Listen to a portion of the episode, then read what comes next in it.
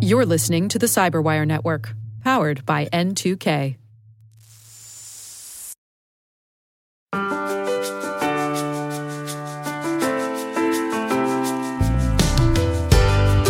Welcome to Afternoon Cyber Tea with Ann Johnson, where we speak with some of the biggest security influencers in the industry about what is shaping the cyber landscape and what is top of mind for the C suite and other key security decision makers.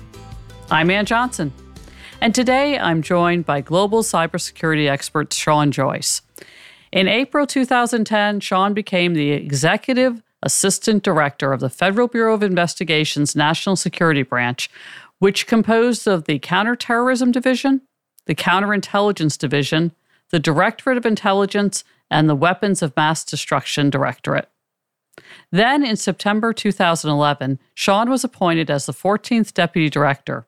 With more than 26 years of service with the FBI, Sean brought a wide range of operational and leadership experience, spearheading several strategic initiatives, including Next Generation Cyber, which was a cross organizational initiative to maintain the FBI's world leadership in law enforcement and domestic intelligence.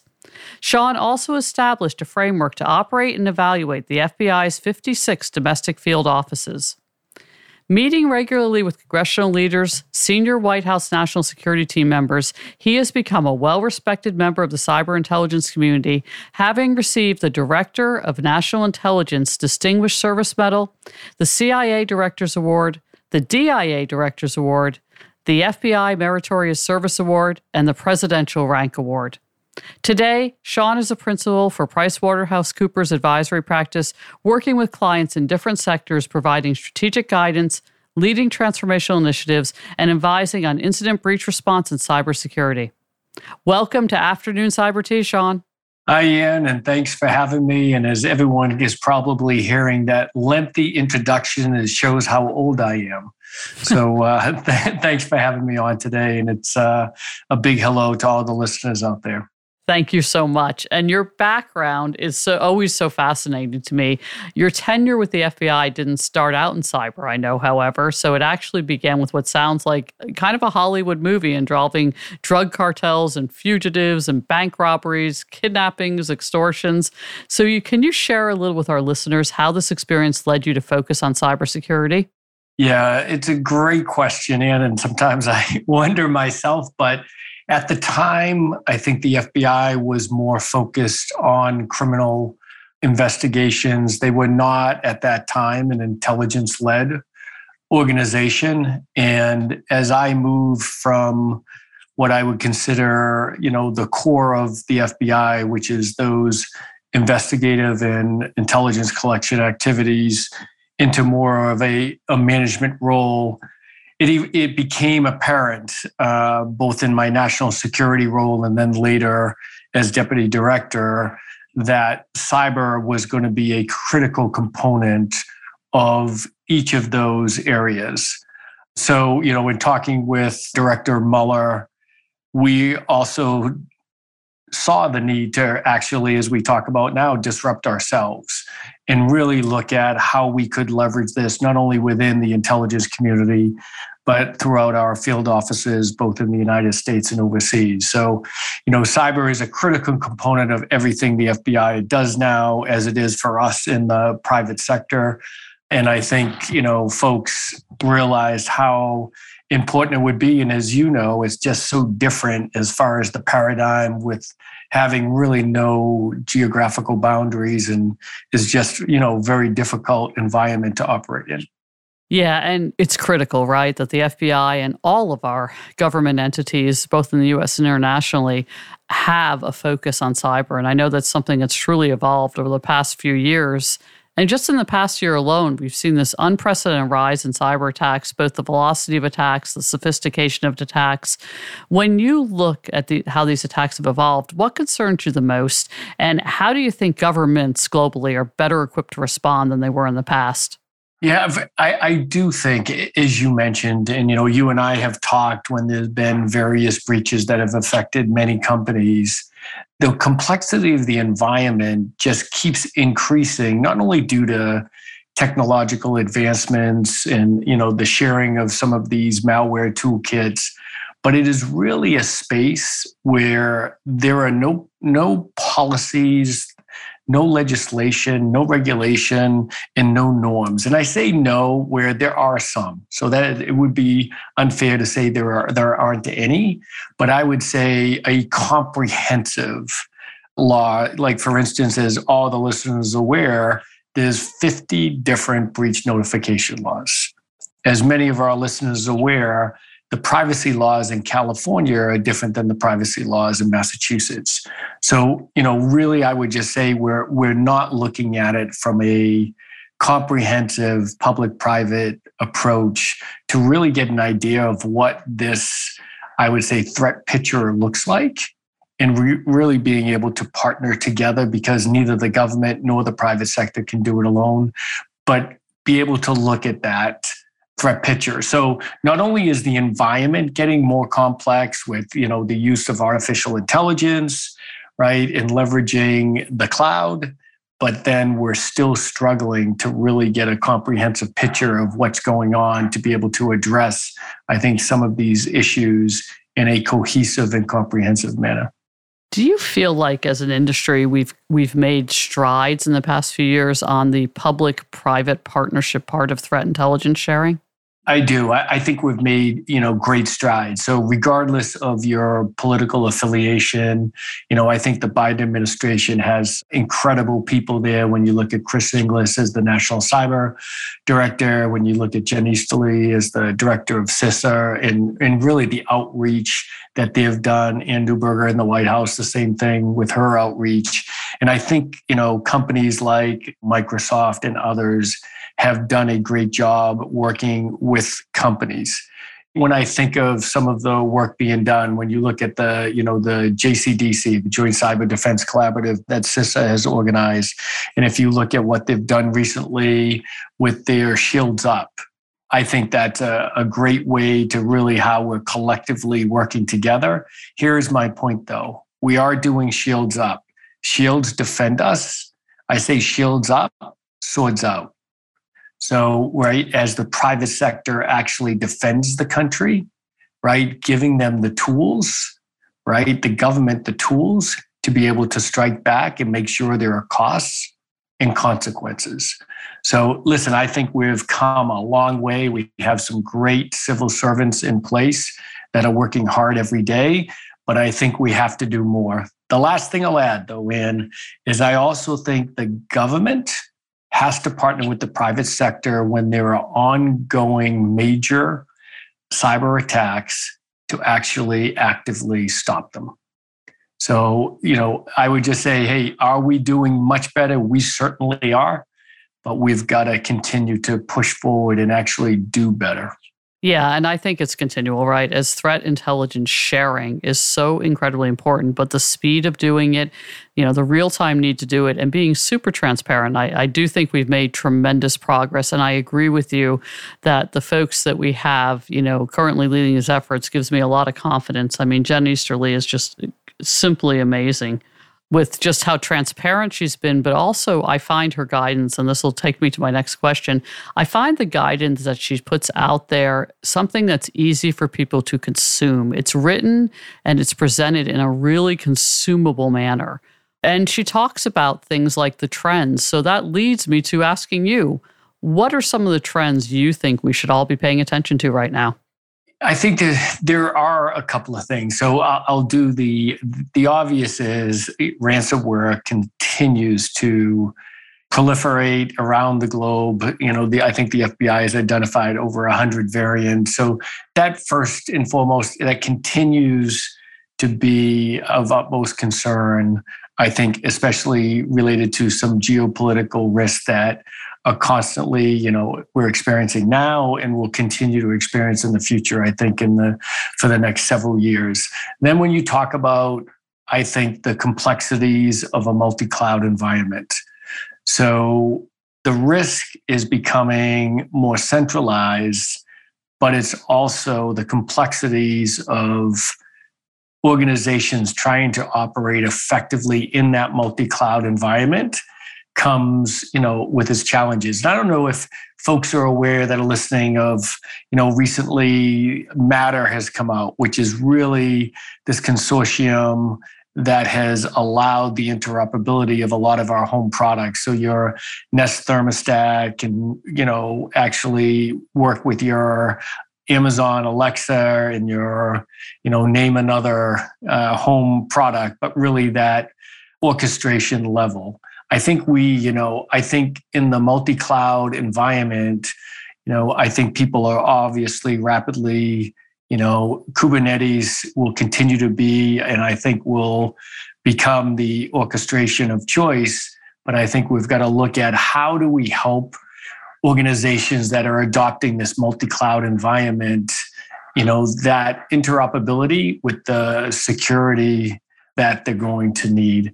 And then the the last big area that, you know, it's it is nothing new, but really that supply chain third party risk that we constantly see. So, you know, there is no defined end to your network and it's really about your ecosystem.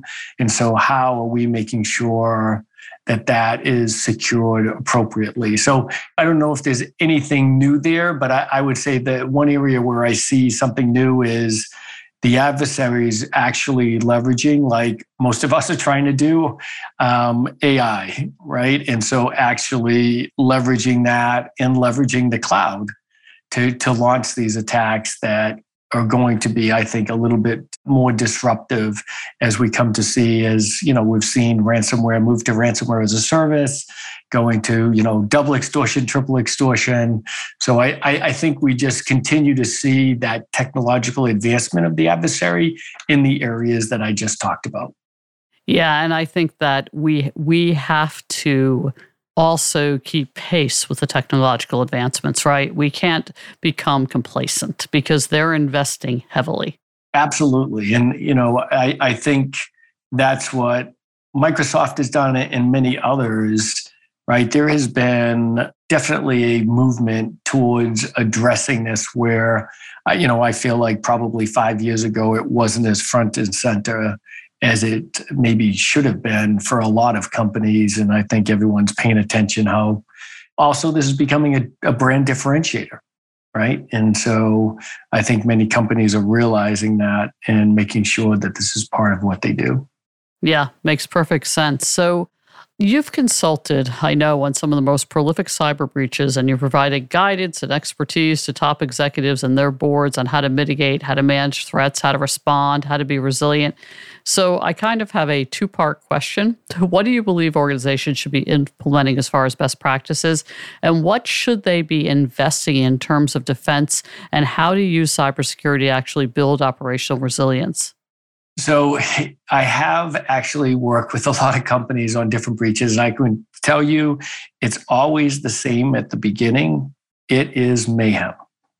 And regardless of how many times you've practiced, there is just still a lot of moving parts and really uh, being able to contain those quickly. But the but the companies that are practicing that are doing those tabletop exercises, that are doing those full exercises, those are the ones that have really, you know, built what I call resilience into their business model.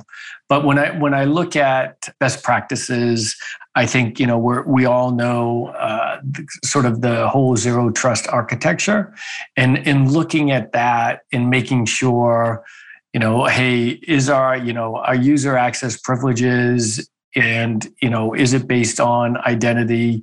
And not just user but device identity. Is our network segmented with different policies and access rules? Are we using software defined perimeters? I believe you know microsoft actually defines it through you know verifying user user identity through multi-factor authentication you know validating the health of a device which I kind of like because you're getting into sort of the telemetry and user behavior analysis and then applying the principle of least privilege. So, like when people talk about zero trust, I think you got to put the guts in it a little bit and really explain what that is. But that is, you know, I think 100% of best practice. We've all seen that OMB put out the their zero trust memo, but I think it's really a concept that many companies are adopting as a best practice. The other thing is, you know, de- defense in depth. I am a fan of that, where you have a multi-layered approach to, you know, however you're defending your ecosystem and you know making sure you have the appropriate network security controls you know your antivirus anti-malware software looking at your data integrity and then some you know user device behavior analysis so these are all things i think some of those are part of the you know the zero trust principles but you know something that i think we're all looking in the last thing though i think people do not sometimes consider is how are we making this part of our integrated risk management? So when I look at what we would call in, in enterprise risk management lines of defense, I describe that first line as the ones that own and manage the risk. So when you think of all your SOC analysts out there, the people that are doing and managing that risk every day. And then that second line of defense is where you really oversee and monitor the risk. So think your, you know, your chief risk officer, your chief compliance officer, sometimes your general counsel, but really setting that broad policy and really aggregating that risk and making sure they're monitoring what's happening below And then that third line is typically internal audit, where they're really looking and working with those other two lines and testing the efficacy of the controls that are in place in the key risk areas. So that integrated risk management, I don't see a lot of companies doing as well as they possibly could, but definitely those are some, I think, best practices I see in that area. Yeah, I feel like there's this really large cliff. There's companies that you know that have incredibly sophisticated and mature security programs that are doing all the best practices. They have good cyber hygiene and they have integrated risk management and integrated cyber resilience. And then you have just this really large drop off. And I wonder, Sean, if it's people in capacity that they're just struggling to keep up with even the basics and going beyond that is just beyond both the capability, but they don't have the humans to do it either. Do you have thoughts on that? Yeah, I do think we're going to go to to somewhere where there is an expectation. So when you when you look at the uh, GAAP, uh, I think it's the generally accepted accounting principles, right? That all companies are expected to adhere to.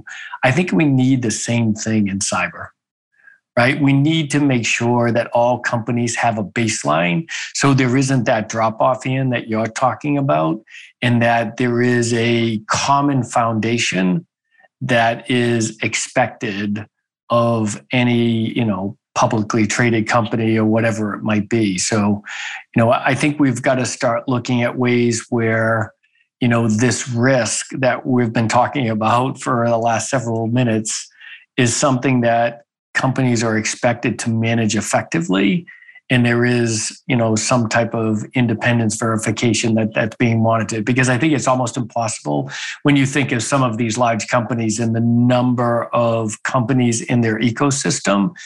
I think it's a little bit of a bridge too far for to expect them to hold those companies accountable and to be able to verify that yeah, I agree. And I think that as an industry, we just need to help. We need to make tools simpler. We need to need to make the guidance we give for tooling simpler. We need to make sure that we minimize the tooling to a set that's really required. And we need to have humans that help, right? Absolutely. I mean, we, everyone, right, is a team sport. We all have to chip in. So, I want to switch the topic and I want to talk a little bit about disinformation. The spread of disinformation, the proliferation of doctored narratives that are spread by humans and bots online is increasing. It challenges publishers, it challenges platforms. Content moder- moderation is super hard. There's this use of manipulated or miscontextualized or misappropriated information, deep fakes, and things in the cybersecurity industry that would consider as cognitive hacking is a term I've heard recently, an increasing part of the cyber attack delivery method as well. How concerned do you think cybersecurity professionals should be about the intersection of this disinformation and cybersecurity? I think we all should be very concerned. And when I, you know, I mentioned before about, you know, that intelligence driven organization, this is especially an area where I think companies have to make sure they're paying attention. So when you look at what I would say is is some type of digital risk to companies where you see it especially in financial services where there are websites popping up that actually you know try to impersonate the website of an ongoing financial institution. How do you actually look at some of the disinformation or misinformation that's spread about a company that causes a massive drop in stock price right? So I think it's, it's going to be incumbent upon companies to become that intelligence driven and to use it not only as sort of managing risk and more mitigating risk, but also looking at opportunities. How do you look at how your products are being adopted, you know, not only geographically, maybe through demographics in, in some other areas. So I think it's going to be really important, especially. I think this is probably one of the biggest areas that can, you know, not only affect this country, but affect the world if we don't get this under wraps. When you look at the uh, GPT-3, right, the generative pre-trained transformer, which is that auto-aggressive, uh, auto-regressive language model that uses deep learning to produce human-like text. It is incredibly and nearly impossible to distinguish that from the actual human being. So, you know, I think we're just looking at all of these challenges, and I think it is one of the the greatest threats facing us where you know every individual it is hard to determine what information out there is actually accurate and what is inaccurate. And we still haven't decided who's responsible for that, Ann. But I'd love your thoughts on that if you have any. Yeah, I uh, I think that platforms do have a responsibility, right? To the extent that they can recognize bots, to the extent that they can recognize fakes, to the extent that they can recognize disinformation, the challenge is it is absolutely both prolific and it's also very good at being obfuscated. So I, I do, you know, I spend some time on social media, as you know, because I think it's good engagement for folks. But I do worry that the platforms are both overwhelmed and some of the things they put in place have unintended consequences and can also take down opportunities for people, you know, to share in a real way. So I, I think it's a super hard problem. I think platforms have responsibility. I think there are going to have to be some sort of, you know, regulatory framework around it. And I think it's going to become a law enforcement responsibility too, to your point. If if something takes down, you know, stock price by some some percentage, certainly the SEC and the enforcement entities are going to have to become involved. Yeah, I, I agree. Like, this is not a simple issue. And I think for too long, uh, we're maybe not recognizing some of the platforms for the actual service they're providing customers, or at least how, from a customer perspective, that they use that platform. So, you know, one could argue that some of these platforms are actually media companies, and, and as you and I know, right, there's there's rules around what you can actually print as a you know newspaper or even say in the news. But I think it's something we'll continue to grapple with. I think regulation is going to be part of the answer, but then I think we're going to have to be able to leverage technology and then human beings. Yeah, exactly. So, as we think about trust, which is a great part of disinformation, I know that you actually joined Airbnb as their first trust officer. So, what is your philosophy about building this trust in the era of disinformation, and how can cybersecurity help? So, I, I think we're seeing trust really become a brand play for a lot of companies. So as we, you know, look at uh, Apple and we see the stem become a, a lock to represent customers' privacy, when we see, you know, Google putting out uh, their ads regarding how secure your Gmail account is. When you look at some of these others that are doing it, so it's become a real brand play. You know, and Microsoft has certainly done a lot of work in that area too. But, you know, trust is again one of those words that what's behind that meeting.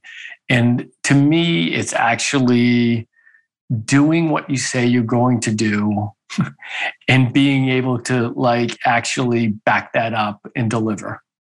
So I think it's key that, you know, in in cyber that we have to continue to ensure you know that we are custodians right? All of us as as companies we're custodians of data. It's not our data. We're custodians of that data regardless of what agreement you may sign. But i would just say we're we're trusted custodians of that data. So how do we actually you know ethically responsibly use that data in the best interests of our customers that's about building trust and, and becoming that being transparent right? So not only in you know our human interactions but i think in our machine interactions. So making sure that we're you know showing each other right that we are going to be truthful and transparent on what's going on. And i really think you know I, would like to call out mandiant went through their breach. Kevin Mandia did a fantastic job regarding transparency and, and, the way he approached that and the honesty he had with his customers.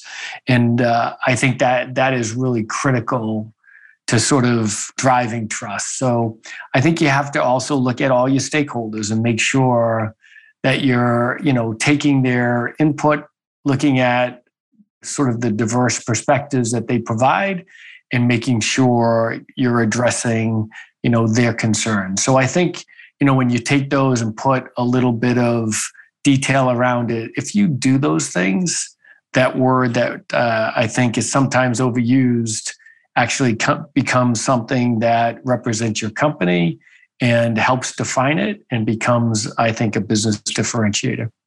Absolutely. So let's let's look ahead for a minute. Let's look towards i'm always a cyber optimist by the way Sean, I think right. we, we we do a good job staying one step ahead for the most part. I tell folks for every big thing you see in the news, there's thousands we have blocked. Um, I, I, would agree with that. I would agree with that. I would say as a as a country, we do an awesome job. But I would just say, right, we gotta we have to stay ahead. So that's why, Ann, I'm I'm a striver for excellence. So I, I'm with you though on the optimism. I think we do right, fantastic job, but we've got to keep staying ahead of it. We do. And that's why I want to talk about 2022 and beyond. You know, there's so Uh-oh. many positive innovations, but what do you think we're going to see as the top threats, you know, this year, next year? And, and it's a unique time, I recognize, because the world, you know, once again is in a state of disorder is not a strong enough word, but the world once again is in a state of crisis. It is. And I think we're going to see. Listen, we didn't touch on Ann. We, we didn't talk about resilience too much, but I, I want to bring like that word. There's another word that is used a lot. People are uh, sometimes not sure what that means. But I think if you take that, what, what I'm seeing as, as a big trend is what I'll call nation state resilience. So I think countries throughout the world are looking at the future and actually saying to themselves, how can we be self contained? And I say in some ways that's an unfortunate perspective, but that has some enormous repercussions for us that live in the cyber world. And when you look at some of the laws that have been passed in certain countries that limit the movement of data, that really bind it by geographical boundaries, that I'm concerned we're going to continue to see more of a balkanization of the internet. And it is going to become an incredibly challenging space to operate in. And I think we're going to have some more complex issues. So I don't see, you know, when I when I even look, so you look at geopolitical tensions, which are going to be a business disruption.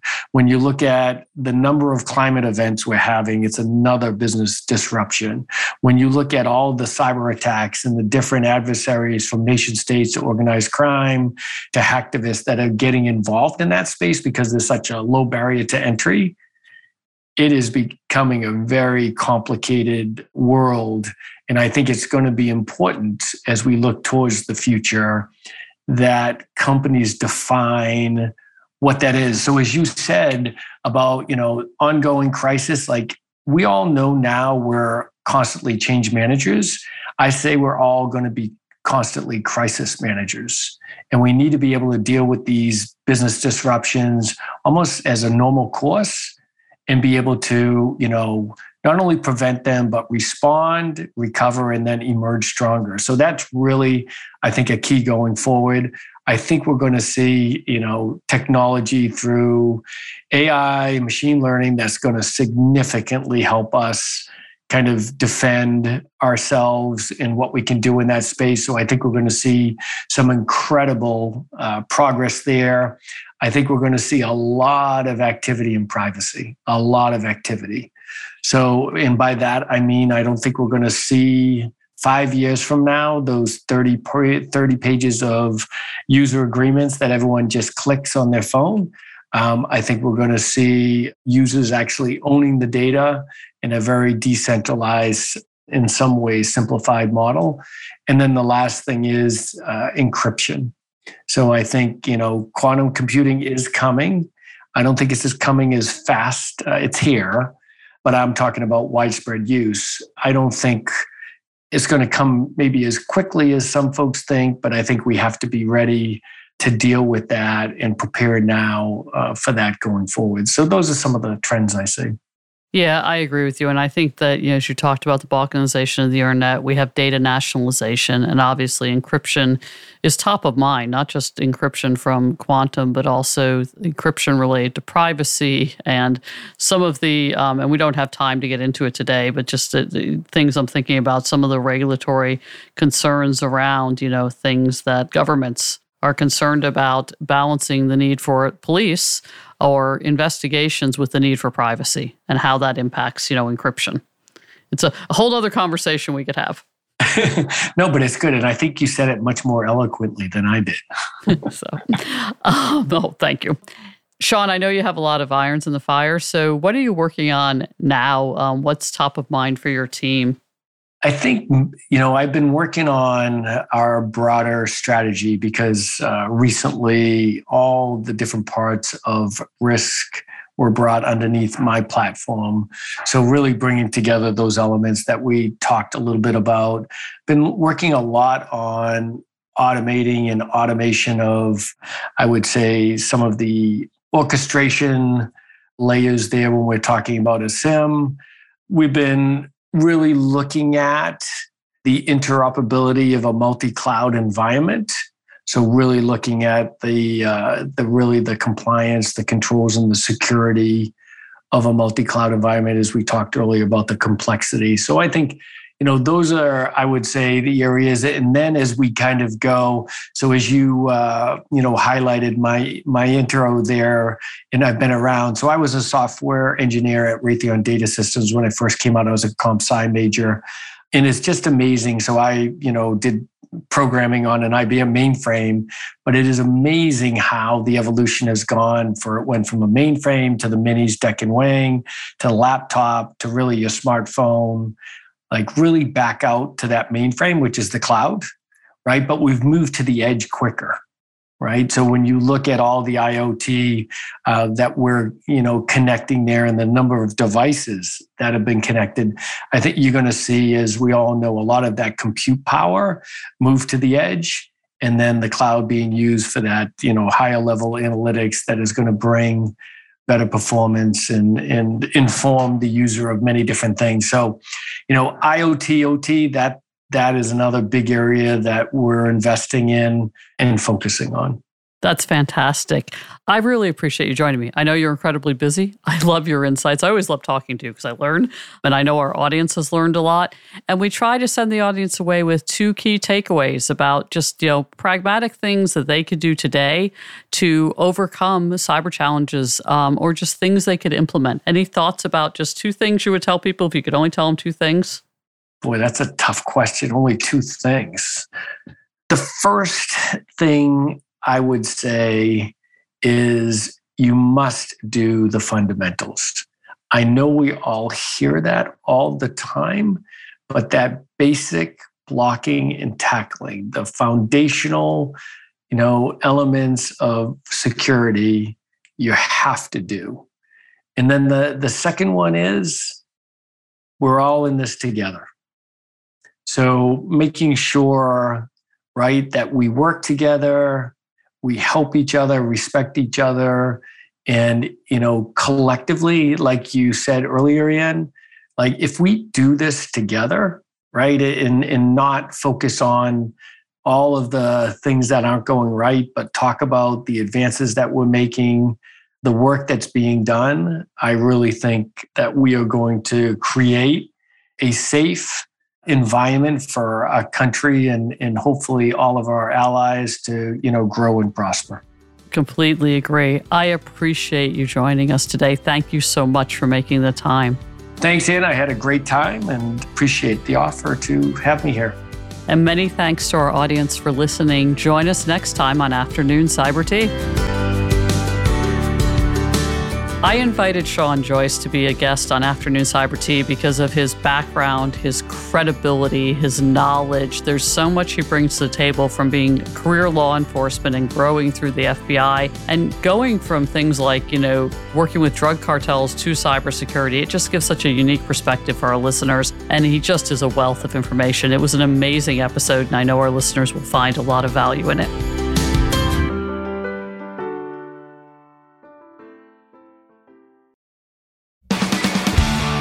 This week on the Microsoft Threat Intelligence Podcast, join us as we dig deep into the XZ backdoor with its finder, Andres Freund, and senior security researcher, Thomas Roccia. Be sure to listen in and follow us at msthreatintelpodcast.com or wherever you get your favorite podcasts.